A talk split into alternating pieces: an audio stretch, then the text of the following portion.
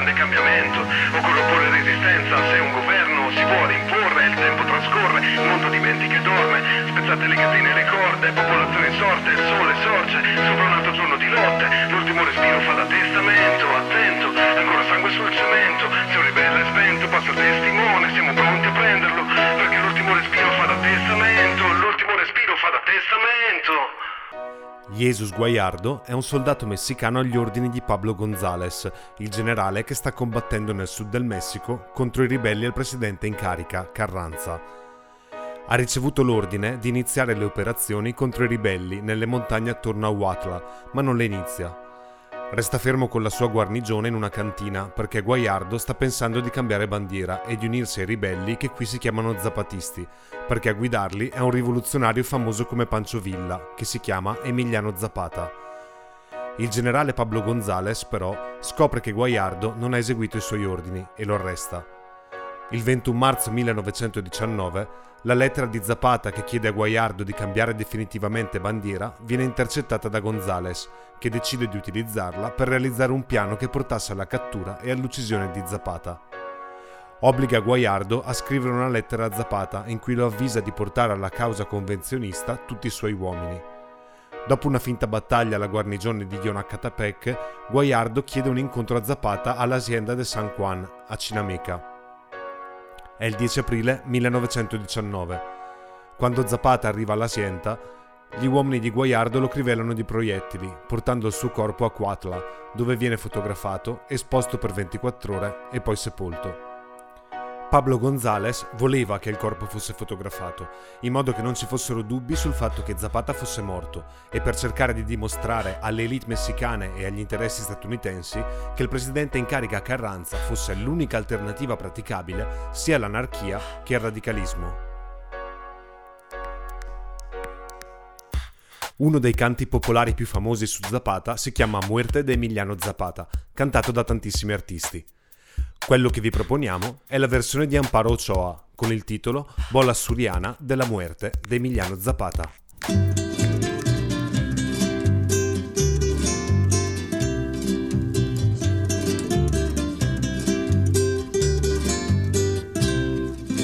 Escuchen, señores, oigan el corrido de un triste acontecimiento. Pues en Chinameca fue muerto a mansalva Zapata, el gran insurrecto. Abril de millenovecentodiecinueve en la memoria quedarás del campesino como una mancha en la historia. Campanas de Villayala, porque tocan tan doliente, es que ya murió Zapata y era Zapata un valiente. El buen Emiliano que amaba a los pobres quiso darles libertad. Por eso los indios de todos los pueblos con él fueron a luchar. De Cuautla hasta Meca, Mecamata, Moros y el Ajusco, con los pelones del viejo don Porfirio se dio gusto. Trinitaria de los campos, de Las Vegas de Morelos, si preguntan por Zapata, di que ya se fue a los cielos.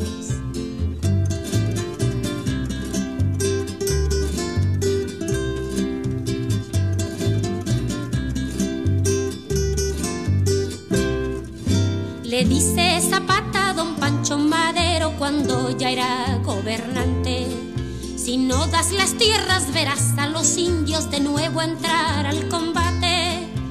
Se enfrentó el señor Madero contra Huerta y a Carranza, pues no le querían cumplir su plan, que era el plan de Ayala.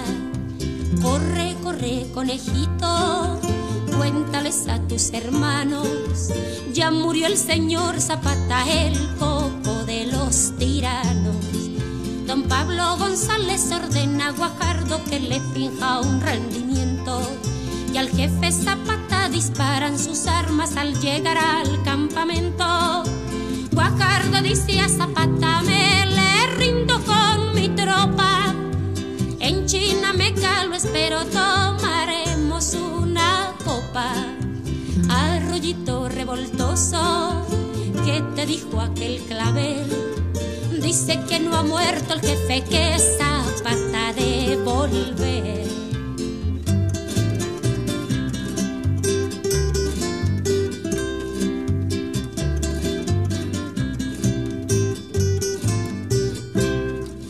Abraza Emiliano al felón Guajardo en prueba de su amistad, sin pensar el pobre que aquel pretoriano lo iba a sacrificar. Y tranquilo se dirige a la hacienda con su escolta. Los traidores le disparan por la espalda, quema ropa. Jilguerito mañanero de las cumbres soberano, mira en qué forma tan triste ultimaron a Emiliano. Cayó del caballo el jefe Zapata y también sus asistentes. Así en Chinameca perdieron la vida un puñado de valientes. Señores, ya me despido, que no tengan novedad. ¿Cuál héroe murió Zapata por la tierra y libertad?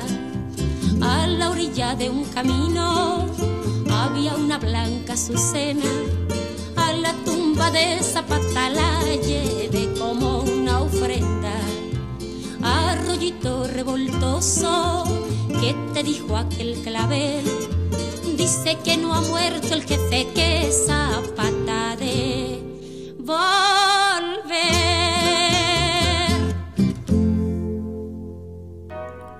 Come Pancho Villa, anche Emiliano Zapata è uno dei protagonisti della rivoluzione messicana. Nel millenovecentodieci anche Zapata appoggia Madero, soprattutto perché credeva che avrebbe promosso la riforma agraria in Messico, che era l'obiettivo centrale della politica di Zapata.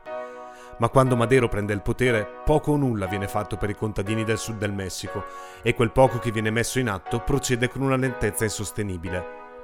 Per questo motivo Zapata fugge sulle montagne a sud-ovest di Puebla con un ex insegnante di scuola, Ottilio Montaño Sánchez, per promulgare un piano di riforma agraria più radicale per il Messico. Piano che dichiara Maduro un traditore e che nomina come capo della rivoluzione Pascual Orozco, vittorioso generale rivoluzionario. Il piano di Ayala per la riforma agraria si basava principalmente su due punti. Le terre rubate sotto la dittatura di Diaz prima del millenovecentodieci dovevano venire immediatamente restituite e soprattutto le grandi piantagioni di proprietà di una sola persona o di una sola famiglia cedessero un terzo della loro proprietà allo Stato per ridistribuirla ai contadini poveri, pena la confisca di tutta la proprietà. Nel piano di Ayala si vedono le influenze anarchiche di Ricardo Flores Magón su Emiliano Zapata, soprattutto nello slogan Terra e Libertà, la massima più famosa dell'anarchico di Oaxaca. È nella lotta contro Madero che si afferma la figura di Zapata come rivoluzionario. Nel sud del Messico conquista numerose città e raccoglie sostegno finanziario per la rivolta, indebolendo Madero che con un colpo di Stato nel febbraio del millenovecentotredici perde il potere. Al suo posto però diventa presidente Victoriano Huerta, responsabile di numerose atrocità nel sud del Messico.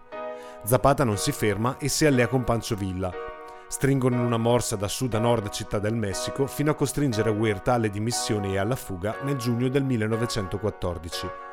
Ad aiutarli furono anche altri due generali, Obregón e Carranza. Quest'ultimo veniva dall'aristocrazia messicana e aveva l'appoggio degli Stati Uniti, ed è proprio grazie a queste connessioni che riesce a prendere il potere e escludere gli zapatisti dai trattati di pace. A Carranza si oppone immediatamente Pancho Villa. Il nuovo presidente cerca allora di trattare con Zapata, che però non è molto disponibile. Dice: il paese desidera distruggere il feudalesimo una volta per tutte, mentre Carranza offre una riforma amministrativa, completa onestà nella gestione dei fondi pubblici, libertà di stampa per chi non sa leggere, elezioni libere per chi non sa chi sono i candidati, procedimenti legali adeguati per coloro che non hanno mai avuto a che fare con un avvocato. Tutti quei meravigliosi principi democratici, tutte quelle grandi parole che danno tanta gioia ai nostri padri e nonni hanno perso la loro magia. La gente continua a soffrire dalla povertà e dalle infinite delusioni.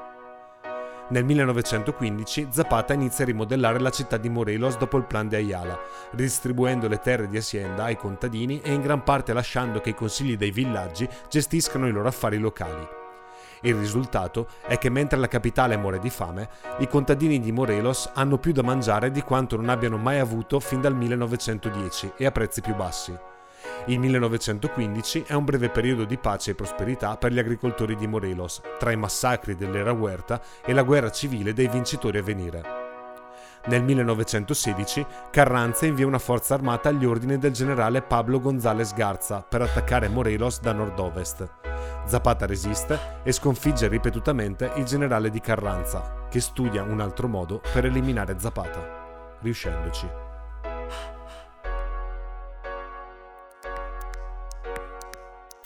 Nel settembre millenovecentosettantuno il Festival Rock di Avandaro richiama un pubblico di centinaia di migliaia di giovani. È un periodo preceduto da sanguinose repressioni degli studenti. L'evento, così, diventa occasione di affermare ideali libertari e di pace. Dopo Avandaro inizia la censura e la messa al bando del rock messicano e di fatto il suo tramonto. Uno dei gruppi di punta del festival erano i Nasty Sex e questa è la loro La Revolución di Emiliano Zapata.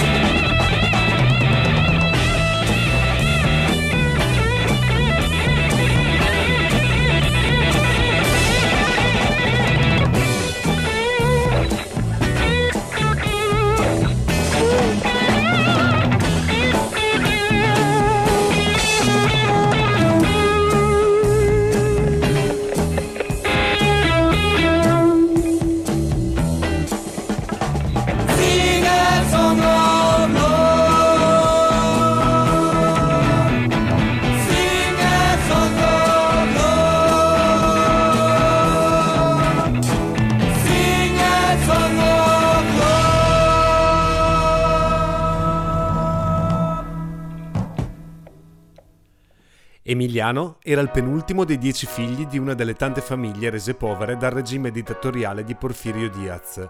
Studia fino all'età di sedici anni, quando, rimasto orfano, inizia a lavorare la terra. Parlava due lingue, spagnolo e nahuatl, antica lingua locale. L'esordio politico risale al millenovecentonove, quando viene eletto sindaco di Anenecuilco. Zapata appoggia il candidato dell'opposizione, Patricio Leiva, a governatore. La sconfitta del candidato appoggiato da Zapata provoca dure rappresaglie e nuove perdite di terre. Verso la metà del millenovecentodieci, dopo vari tentativi di risolvere i problemi della ridistribuzione dei terreni per via legale, Zapata e i suoi cominciano a occupare e a ridistribuire le terre. Verso la fine del millenovecentodieci, Zapata inizia la lotta armata, diventando capo indiscusso della rivoluzione del Sud. Nel giugno del millenovecentoundici si confronta con Francisco Madero, liberale oppositore del regime dittatoriale messicano. L'incontro è negativo e nell'ottobre del millenovecentoundici Zapata lancia il piano di Ayala. Inizia così una guerra lunga e difficile, prima contro Madero, poi contro Victoriano Huerta e infine contro Venustiano Carranza. Gli zapatisti erano inafferrabili, applicando la tecnica della guerriglia, colpivano i distaccamenti militari e scomparivano. Il gruppo romano Banda Bassotti ha dedicato un brano al ribelle spento di oggi. Si chiama Viva Zapata, dall'album Avanzo di Cantiere del millenovecentonovantacinque.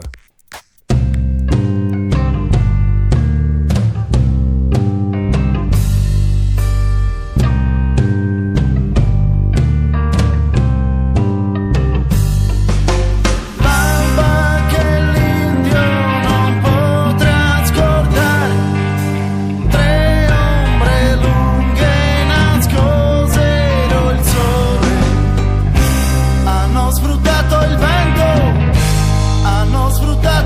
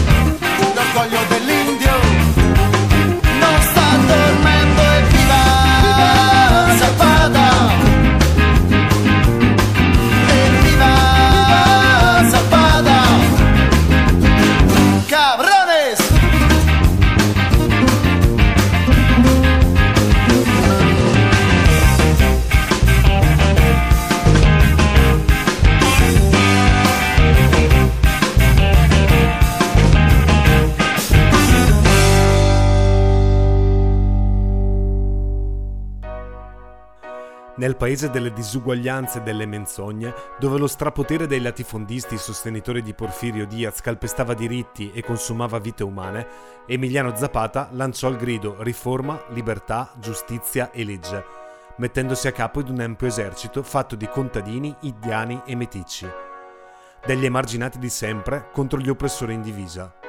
La rivoluzione aveva toccato il suo apice nel dicembre del millenovecentoquattordici, quando Pancho Villa e lo stesso Zapata varcarono le porte di Città del Messico, obbligando l'esercito del costituzionalista Venustiano Carranza, prima alleato, alla veloce ritirata. Dopo anni di combattimenti e secoli di soprusi, i contadini in sandali del Chihuahua e i meticci delle terre del Morelos, gli indigeni degli aspri altipiani della Serra Madre e i lavoratori di lingua Nahuatl entrarono trionfalmente nella capitale. Correva la primavera del millenovecentoquindici, quando però le forze della reazione risposero e contrattaccarono. Fu Venustiano Carranza a mettere una taglia sulla testa di Emiliano Zapata. Fu lui il mandante della sua morte. E nel paese delle menzogne fu appunto un tradimento a segnare la morte dell'invincibile Zapata. Dopo la sconfitta di Pancho Villa, costretto a ripiegare verso il nord-est, il generale dell'esercito di Carranza, Pablo González, si spinse verso sud per annientare l'armata zapatista. Di fronte alla tenace resistenza dei contadini del Morelos, egli decise allora di giocare sporco e tirargli un'imboscata. Per convincere tutte e tutti che fosse morto, il cadavere di Zapata viene trasportato a dorso di un mulo fino a Cuautla e lasciato per un giorno su una rozza impalcatura di legno. Ma ciò sembrava non bastare. Qualche giorno dopo, per convincere gli increduli restanti, la sua testa venne fatta girare per i villaggi del Morelos, là dove aveva redistribuito terre e riconsegnato dignità. Nei suoi versi finali, un vecchio corrido messicano recita così: «Ruscelletto impetuoso, che ti disse quel garofano? Dice che il comandante non è morto, che Zapata tornerà». In molti, quasi grottescamente, per lungo tempo, non si convinsero della sua morte. Alcuni dicevano fosse scappato via da Morelos in compagnia di mercanti arabi. Altri, come in preda ad allucinazioni, giuravano di vederlo la notte cavalcare per le vie della sua città natale, pronto a restituire quanto derubato. Altri ancora, di questi tempi, quando ascoltano le parole di quel suo simile delle terre del Chiapas, con la pipa al passamontagna, lo sognano e lo rivedono felici. Ed è proprio questa l'eredità di Emiliano Zapata, un testimone che è stato raccolto da altri ribelli messicani nel Chiapas, l'esercito zapatista di liberazione nazionale. Noi ci salutiamo e ci risentiamo alle otto di lunedì prossimo. Ci lasciamo con l'ultimo brano, una strumentale del Banco del Mutuo Soccorso dedicata proprio ad Emiliano Zapata, che si chiama semplicemente Emiliano. A lunedì prossimo alle otto. Come sempre, se un ribelle spento passa il testimone, siamo pronti a prenderlo.